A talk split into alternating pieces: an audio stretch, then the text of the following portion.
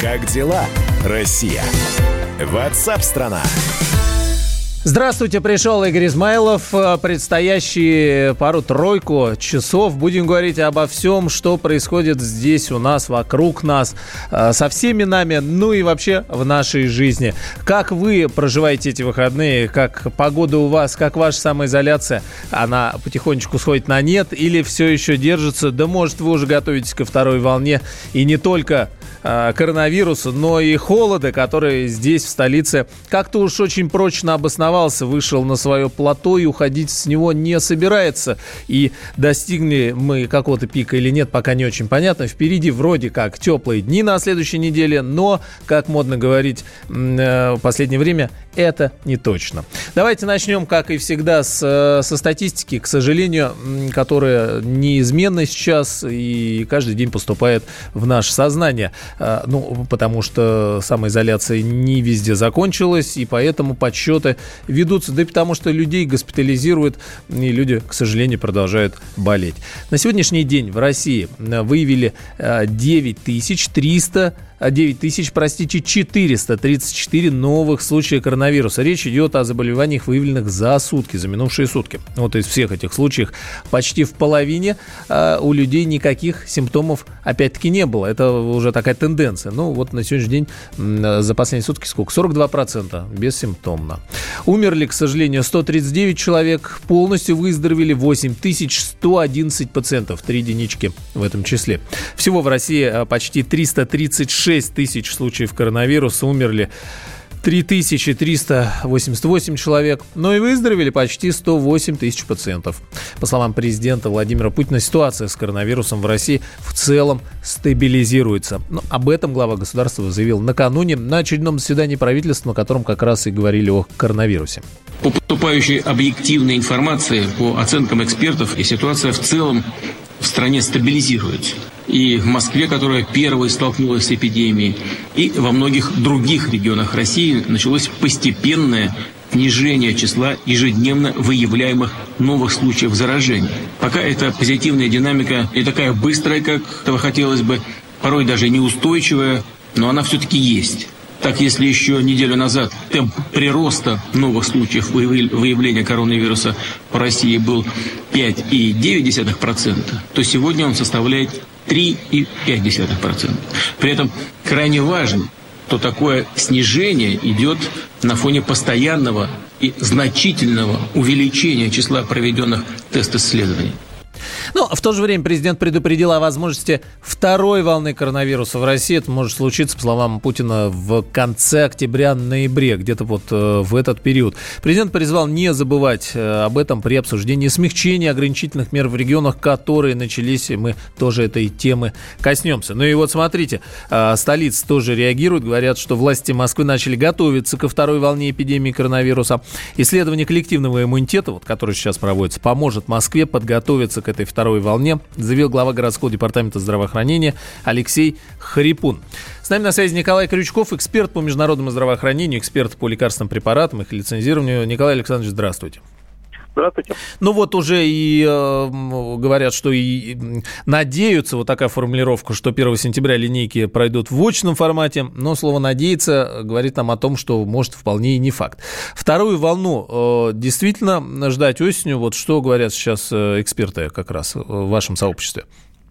Ну, действительно, обострение эпидемиологической ситуации, скорее всего, произойдет э, ближе там, к, середине, э, к середине осени, то есть это конец э, октября, начало ноября, то есть вполне закономерно. Но надо понимать, что мы должны еще справиться с первой волной. Мы не справились, к сожалению, еще с первой волной, а нам нужно еще много сделать в этом отношении. Если все пройдет хорошо, если все пройдет успешно, устойчиво, то хороший результат мы получим где-то к концу июня, к началу июля. То есть ну, мы справимся с, с первой волной как раз к началу второй волны? Э, раньше. Это будет раньше, естественно. Э, первую волну, если все пойдет хорошо, да, то здесь важно сочетание многих факторов, но если все пойдет хорошо, то с первой волной мы должны будем справиться где-то к середине лета, ну, к началу июля, да. А дальше, соответственно, у нас будет э, тлеющее такое развитие э, эпидемии, то есть эпидемия все равно будет, но это уже не в таком объеме, тут меньшее количество случаев будет. И осенью, э, опять же, при хорошем развитии сценария, э, осенью еще не будет вакцины, поэтому где-то к концу э, октября, к началу ноября действительно число новых случаев может начать нарастать резко. Соответственно, что будет означать наступление, в общем, так называемой второй волны. Вот. И вторая волна, собственно, продлится. Ну, опять же, с учетом нашей готовности уже, это будет для нас не, не, не очень неожиданно уже. Соответственно, мы можем обеспечить лучший контроль эпидемиологической ситуации и дождаться где-то весны, э, марта-апреля. Когда, когда придет третья волна? Начнется нет, нет. Когда начнется вакцинация? Будем надеяться, что к этому времени, уже не к сентябрю месяцу этого года, а где-то к марту-апрелю месяцу следующего года уже появится нормальная а, работающая вакцина. Вот на это. Да вот эксперты говорят не, не только у нас а, о том, что может статься, да, мы сейчас ничего не можем утверждать, но может статься, что вакцина-то никакая не появится, потому что вирус стремительно мутирует, и вообще, а, как выясняется, он в разных странах чуть ли там с, с, с э, или не с разной спецификой был по своему содержанию. То ли мутировал, то ли непонятно почему. Значит, ну, известно, что любые вирусы мутируют, в том числе коронавирусы, а коронавирусы это самые быстро мутирующие РНК-вирусы. Да, то есть это как бы самый. Но опять очень важно понимать, что не все области этого вируса одинаково, с одинаковой интенсивностью мутируют. Да? Есть более-менее устойчивые области, есть менее устойчивые. Соответственно, когда мы говорим о разработке вакцин, понятно, что вакцины в большей степени должны быть направлены на те области, которые более стабильны. А именно для того, чтобы ну, не допустить того, чтобы вакцина оказалась неэффективной в случае, там, если вирус поменяет э, свой там, антигенный состав. То есть это все, в общем, предусматривается в, в рамках разработок вакцины. Вот с моей точки зрения, все-таки тема мутации, это действительно важная тема, все, но она переоценена немножко в СМИ. Вот, то есть мутация идет, но это она не идет в течение месяца, двух, трех, пяти. Да, это более длительный процесс. А, а, а Поэтому... А, да. А вот скажите тогда, на, насколько переоценены, э, как бы это сказать, мысли о том, что в связи со второй, третьей и так далее э, вот этими волнами все будет продолжаться и, и то, вот в чем мы живем. Самоизоляции, пропуска, маски, перчатки, там э, ни, никаких общественных, э, общественных мероприятий, театров, кино, там референдумов, ну вообще вот выборы, кстати, там же един день голосования и так далее. То есть наша жизнь еще на годик замрет в связи с этими волнами? Или они как-то сами по себе будут, а мы уже к нормальной жизни вернемся? Пока мы не возьмем под контроль эпидемиологический процесс, а, либо если образуется так называемый коллективный иммунитет естественным образом, это самый плохой сценарий, самый неудачный и самый трагичный, либо если мы не разработаем вакцину вовремя, да, а, соответственно, до этого все равно риск возникновения эпидемических вспышек он будет высокий. Но он будет не одинаково высокий а, в разные периоды времени. И вот если мы справимся с первой волной, и часть, понятно, ограничений сохранится, часть ограничений, может быть, не все, да, то, соответственно, это удастся избежать появления вспышек до момента возникновения, до момента вот середины осени. В середине осени и так и так, в общем, скорее всего, начнется нарастание эпидемиологического вот этого процесса, интенсивность его, и, соответственно, там нужно будет усиливать меры. Я не исключаю, Понятно. например, осенью это будет правильно, что мы опять вынуждены будем вести э, более жесткие ограничительные время, э, да, э, меры. Да, Но это не значит, что эти меры будут с нами весь год на таком же уровне, постоянно и без изменений. И потом региональная специфика. Это, это не а, значит, Николай Александрович, что мы перенесем уже эти меры, а не коронавирус э, в плане экономики и психического здоровья и всего ну, смотрите, остального. для решения экономических вопросов, с моей точки зрения, у нас очень много экономистов и довольно грамотных, э, в общем, часто выступающих в СМИ. В общем, я считаю, что экономисты должны находить э, другие экономические меры и решение экономических проблем, а не только полное снятие всех ограничений, связанных с развитием. Ну, это легко сказать. Думаю... Спасибо, Николай нет, Александрович. Нет, ну, у нас просто, к сожалению, времени не остается. Действительно, это большой обширный вопрос. Вот, казалось бы, вторая волна. А сколько всего за этим э, еще стоит? Николай Крючков, эксперт по международному здравоохранению. Добавлю, что в Подмосковье с сегодняшнего дня отменяется пока пропускной режим, но если жители области хотят в столицу ездить, надо оформлять московские пропуска и ужесточается масочный режим в Подмосковье. Теперь штрафы будут э, за отсутствие масок и перчатках, э, перчаток, соответственно. Мы же продолжим через несколько мгновений. Вороны-москвички меня разбудили Промокшие спички Надежду убили Курить Значит,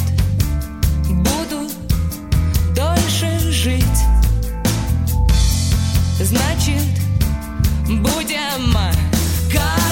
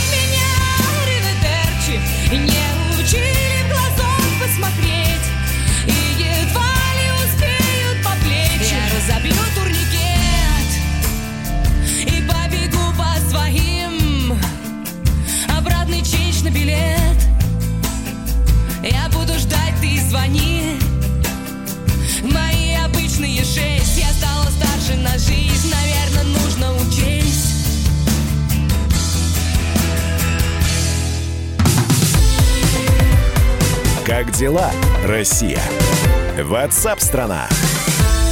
Мы делаем радио для тех, кто хочет быть в курсе всех событий и ценит свое время. Специально для тебя мы создали новый сайт радиокп.ру радиокп.ру Подкасты, видеотрансляции студии, текстовые версии лучших программ. Слушай, смотри, читай. Политика, экономика, бизнес, технологии, наука. Все новости, все темы, все точки зрения на новом сайте радиокп.ру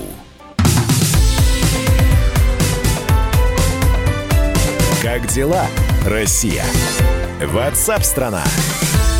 Ну, еще несколько слов о том, как э, мы будем жить э, здесь, в столичном регионе. Информация об этом есть э, касательно продолжения или не продолжения самоизоляции. Но еще раз скажем, значит, в Подмосковье с сегодняшнего дня отменяется пропускной режим.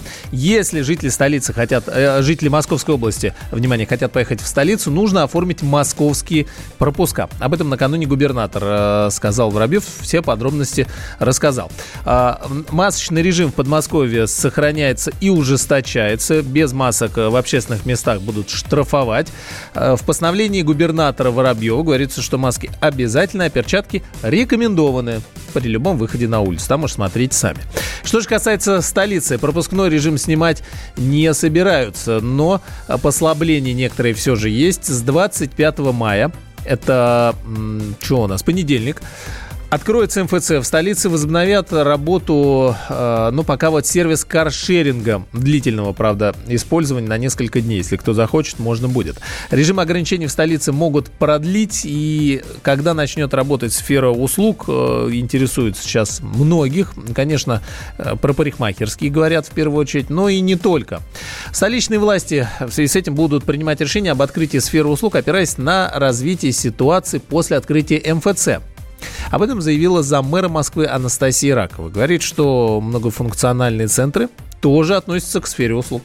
Зависимости от того, как будет развиваться эпидемиологическая ситуация после открытия МФЦ в городе, можно будет смотреть и принимать решение, когда открывать другие учреждения сферы услуг. Я думаю, что так же, как и мы, эти отрасли на сегодняшний день вырабатывают новые правила, стандарты. И э, если все пойдет хорошо, я думаю, что можно будет смотреть вопросы об открытии этих отраслей. Но, конечно, назначено, назвать какие-то периоды, я думаю, сейчас еще слишком рано. Ну, э, вот, э, соответственно, такая информация на сегодняшний день э, по коронавирусу. Была еще интересная, интересное сообщение от ученых. Говорят, что люди не заболевают COVID-19 повторно. Человек, вылечившийся от коронавирусной инфекции, повторно не, за, не заболевает. Это вот заявление директора Института НИИ эпидемиологии и микробиологии, академика РАМН, профессора Александра Гинзбурга. Тоже была у него большая пресс-конференция. Как дела, Россия? Ватсап-страна! А прокуратура Татарстана начала проверку после пожара Очередного пожара, к сожалению, в больнице. Ну, на данный момент речь идет о центральной районной больнице Зеленодольского. Пожар вспыхнул накануне вечером в сосудистом отделении двухэтажного здания учреждения. Погибли, к сожалению, опять вот трое. И трое с ожогами а, госпитализированы, вероятно, уже в другое лечебное учреждение. С нами на связи сейчас корреспондент «Комсомольской правды» в Казани Лика Исаева. Дорогая редакция. Лика, здравствуйте. Здравствуйте. Последняя информация, э, нет ли, к сожалению, еще пострадавших или совсем плохо, если погибших? Такой информации у нас нет. Двое, которые сильно пострадали во время пожара, то есть наглотались продуктами горения, находятся в данный момент в реанимации Зеленодольской ЦРБ. Э, возбуждено уголовное дело по факту нарушения правил пожарной безопасности. А из-за чего произошел пожар? Вот, к сожалению, я говорю, вот не первый в больнице за последнее время.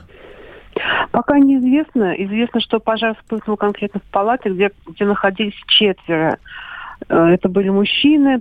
Ну, одна из версий это то, что кто-то из них мож, мог использовать кипятильник самодельный, что чай попить. А зачем? Там что, нет э, возможности чай попить э, в больнице? Так нельзя же пользоваться. Не, я понимаю. А, а, приборами. Да, но можно, а, очевидно, или не очевидно, не знаю. То есть пользуются кипятильником, потому что нет другой возможности горячую чаю испить в больнице. Ну, почему? почему? Есть просто-напросто, ну, не все идут просить чай, ему вечером же произошло. Но это только одна версия. Одна из версий. версий. Может угу. быть, э, просто короткое замыкание какое-то произошло. Ну, может, у нас все может быть, действительно. А э, была какая-то информация, а вот что, наверное, бросается в глаза, и первый вопрос, с ИВЛ связано, не, не ИВЛ ли загорелись?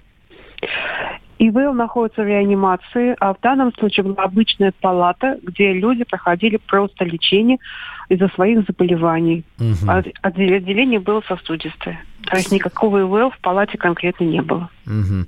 И, и еще вопрос. В этой больнице с коронавирусом работали? Насколько я знаю, в Зеленодольске есть больные коронавирусной инфекцией, но госпитализированы ли они конкретно там, не могу сказать. Вполне вероятно, что могли, но в другом отделении. Ага, поняли, спасибо. А, Лика Исаева, корреспондент «Комсомольской правды». Почему вот э, такое внимание, ну и вообще пожар больницы? Так совсем недавно, помните, в 50-й, например, больнице в Москве тоже э, случился пожар, и э, причиной стало возгорание, ну да, вот предварительные версии были возгорание кислородного баллона в отделении реанимации. Много говорили как раз связи с этим об ИВЛ. Так что, в общем, э, к сожалению, нагрузка на больницы никуда не делась. Люди продолжают лечиться, но и вот такие несчастные случаи, э, несчастные случаи тоже происходят. Ну и еще одна тема тоже так или иначе связанная с больницей, которая циркулирует в последнее время не только в новостях, но и в большей степени теперь в социальных сетях.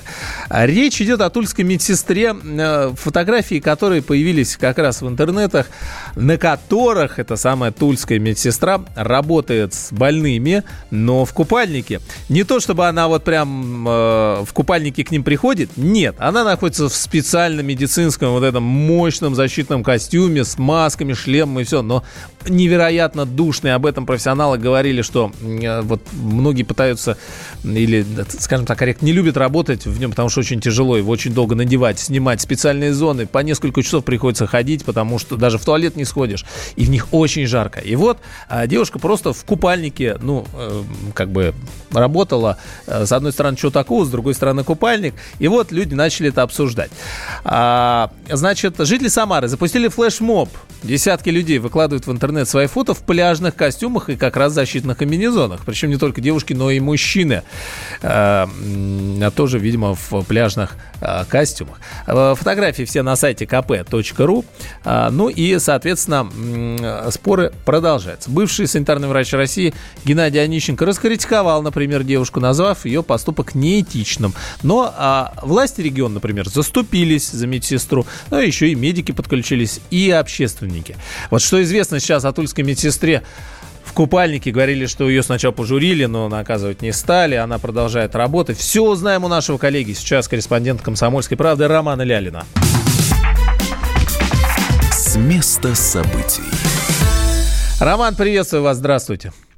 Да, здравствуйте. А, а какая по, по, последняя информация о, о девушке? Продолжает она работать? Э, как она уже, наверное, надоела ей, что все про нее говорят?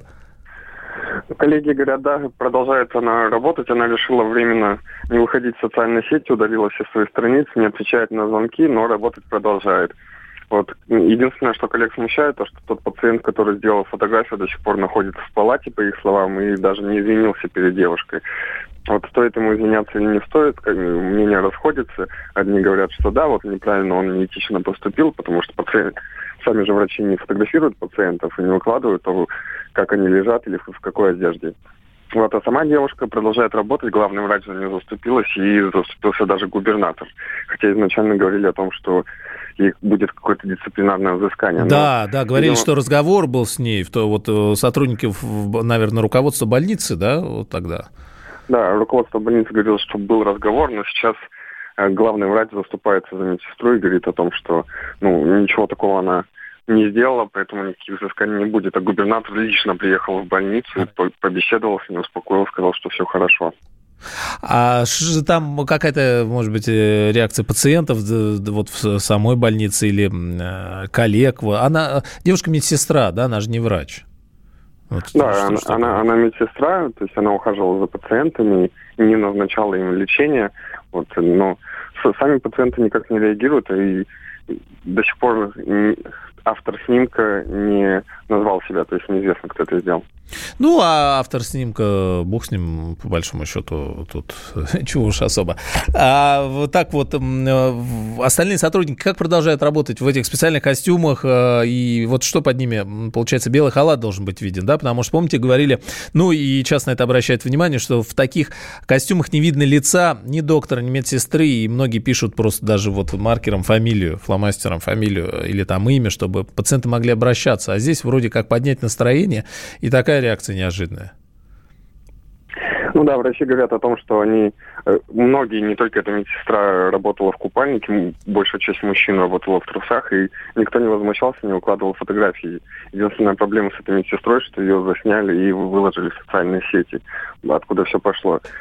Но сейчас работники работают в пижамах, которых, по их словам, недостатки. Они себе сами пижамы, чтобы больше не было скандалов.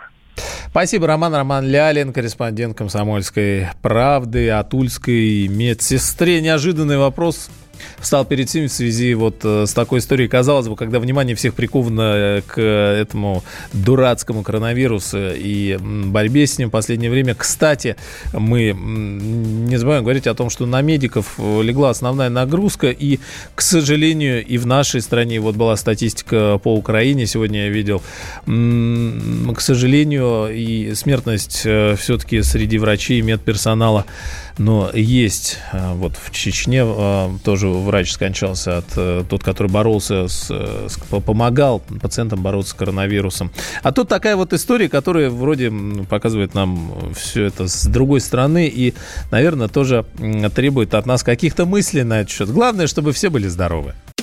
Политика, В режиме телемоста президент России пообщается с главами регионов и муниципальных экономика. Про налогообложение сказали, про снижающиеся доходы населения сказали. аналитика, Терактом был выгоден, необходим и использован. наука, ООН провозгласила 2019 годом периодической таблицы. жизнь. Это программа «Дежавю», программа воспоминаний. Радио «Комсомольская правда». Слушает вся страна.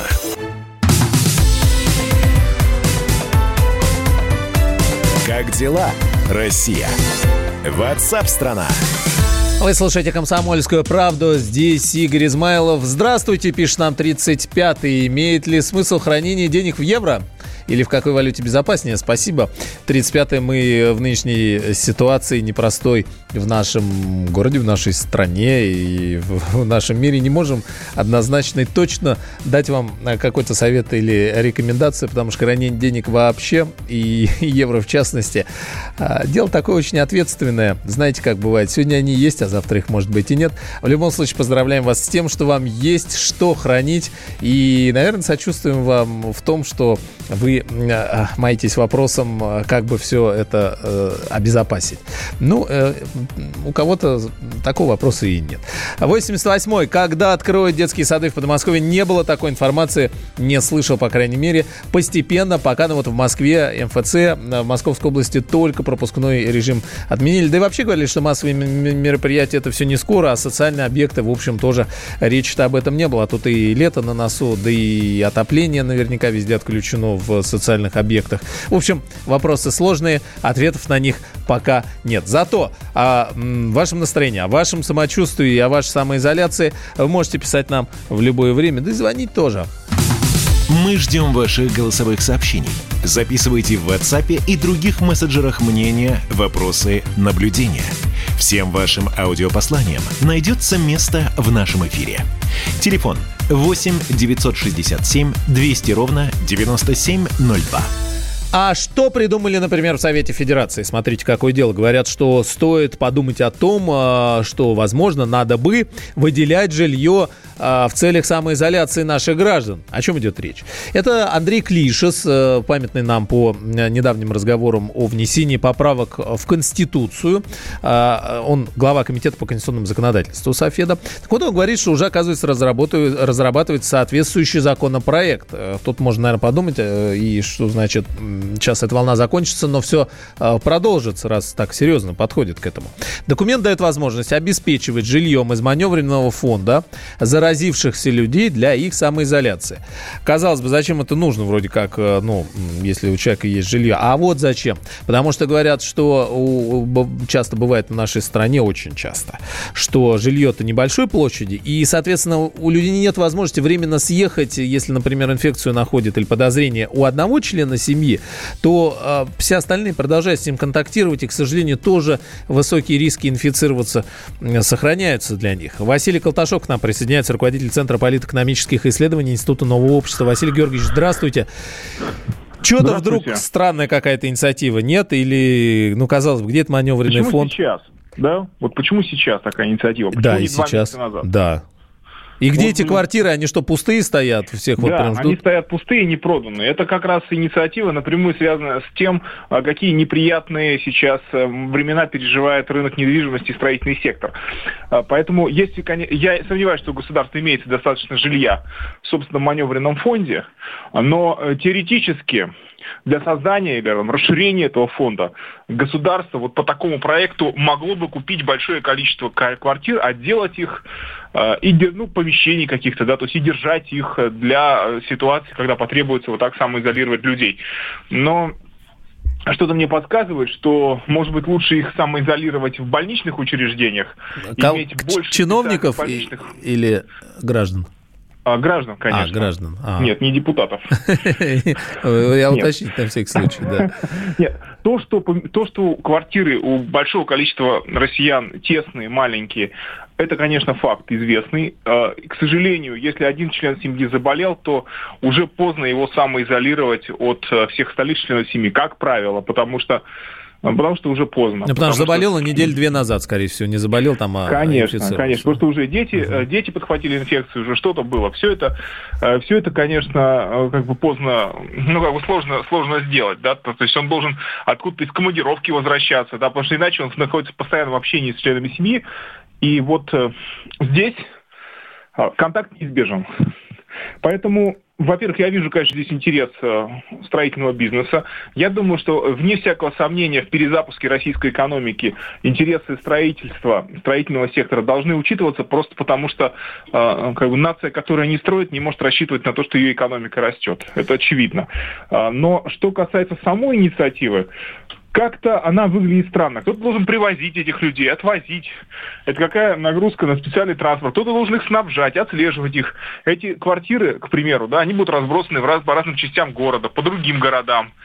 То есть это такие организационные издержки, которые, ну, мне кажется, сейчас неподъемны. Если бы такую инициативу бросились бы реализовывать два месяца назад вдруг, то обнаружилось бы, что, ну, в общем-то, неподъемно это дело.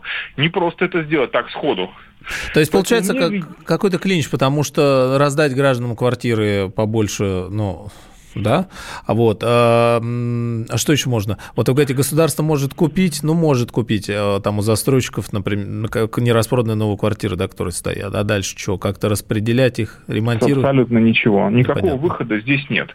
Более того, эта инициатива очень, очень вкусно ложится на Москву, где, во-первых, основной кризис на рынке недвижимости, потому что здесь основной пузырь. Во-вторых, здесь у нас самая непростая ситуация с распространением коронавируса в стране.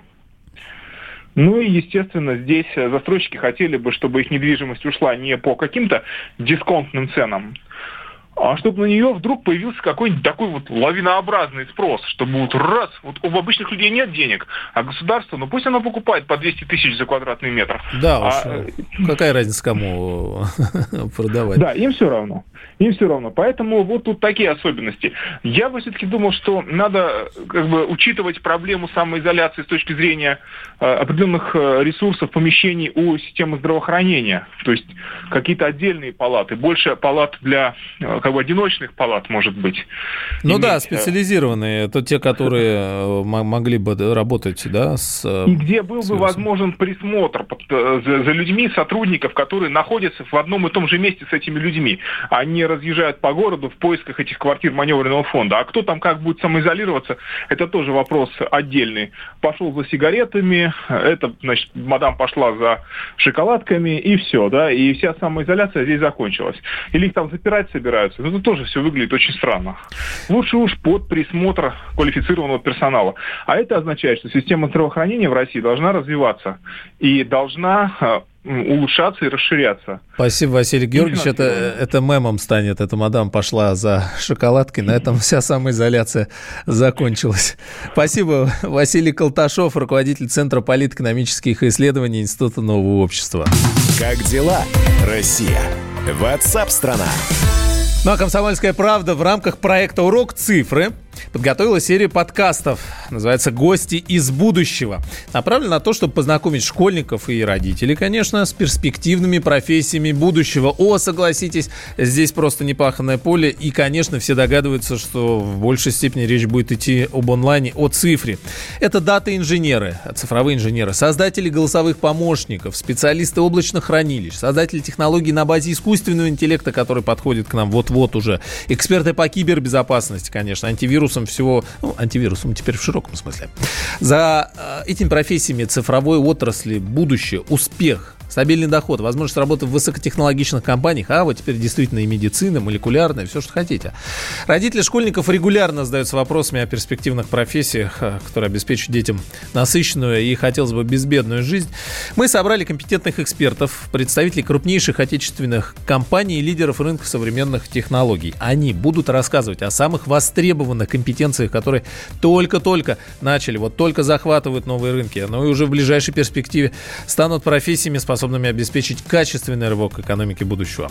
Но, в частности, о перспективных профессиях э, будущего расскажут бизнес-архитектор комплексных решений Mail.ru Group Владимир Новоселов, руководитель Академии искусственного интеллекта для школьников совместного проекта Сбербанка и БФ «Вклад в будущее» Дарья Сатикова, академический руководитель программ по информатике и программированию Яндекса Александр Поволоцкий, руководитель Академии Касперского Денис Баринов и другие специалисты. Все программы выйдут в виде подкастов на нашем сайте radiokp.ru и других подкаст-площадках, но мы, конечно, отсылаем вас именно на radiokp.ru.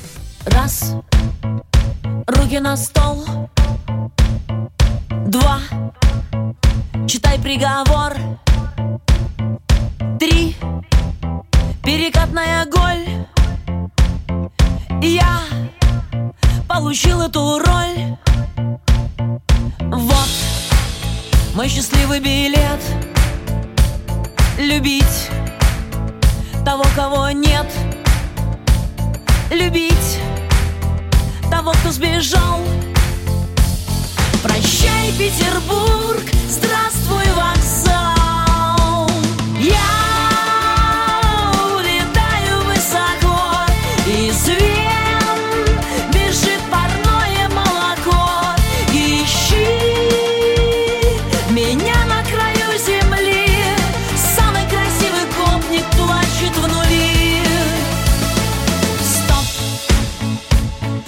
Снос. Стоп, не удалось. Стоп, сердце в груди, кровь на снегу, январь впереди. Стоп, давай, бей меня, бей, не переживай. По скулам туда, где смеются глаза. Тебе в спину крест, а за мной образа. Как дела, Россия? Ватсап-страна! А у вас нет такого ощущения, что на нас идет цунами? Рушится рубль, рушится экономика. Сегодня последние новости, просто страшно смотреть. Я не исключаю самые дикие варианты. Ну, например... Наша гениальная, в кавычках, Госдума наплевала на указания президента. Проснулись от того, что вломились в дверь, забрали оружие. Начали проклинать заново мужчин.